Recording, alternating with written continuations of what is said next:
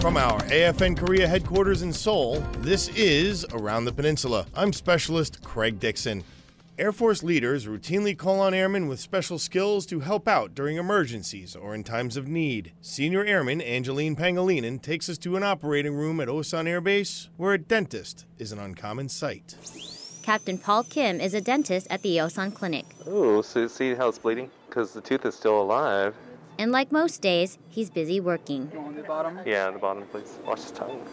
But his patient today is a little hairier than most. When this dog, Andy, fractured a tooth, I was present during training, and I was able to assess that the dog immediately needed a root canal treatment at that time.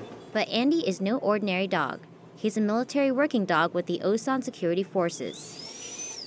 And although Captain Kim normally works on humans, he says he enjoys the rare occasion of helping out men's best friend.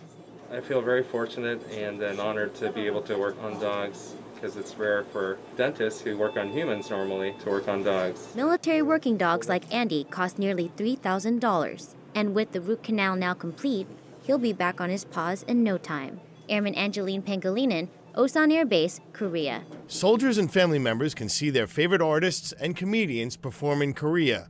Army Sergeant Jessica Fimbres introduces us to the man who helps make this happen. Contests, concerts, and comedy tours. They all bring a little taste of home to service members stationed in Korea. Area 1 Family, Morale, Welfare, and Recreation hosts many events for the warrior community. The Area 1 Special Events Coordinator, Moza Domingo, enjoys the challenge that planning these events. It gets hectic sometimes when you move all the pieces and you're hoping everybody does is what they say they're going to do, but I like it when a plan comes together. Domingo helps with the planning and execution of Comedy Rocks tours, concerts from Sean Paul to Sevendust, and community celebrations. He understands the importance of bringing a taste of America to the troops. I was a former service member. I've been away from my family uh, my first two years, and I can relate with our young soldiers nowadays, uh, especially um, long distance away from uh, hometown U.S. A huge part of what we do is to enable soldiers, their family members, to experience home and to uh, enjoy their time while they're here. He takes pride in working hard to bring the entertainment to warrior country. You have events in place, you have the entertainment lined up, and you have a lot of positive comments from the community, from people that are happy to be there. That's my reward. Domingo will continue to bring entertainment that rewards soldiers for their hard work. Army Sergeant Jessica Fimbres, Camp Casey, Korea.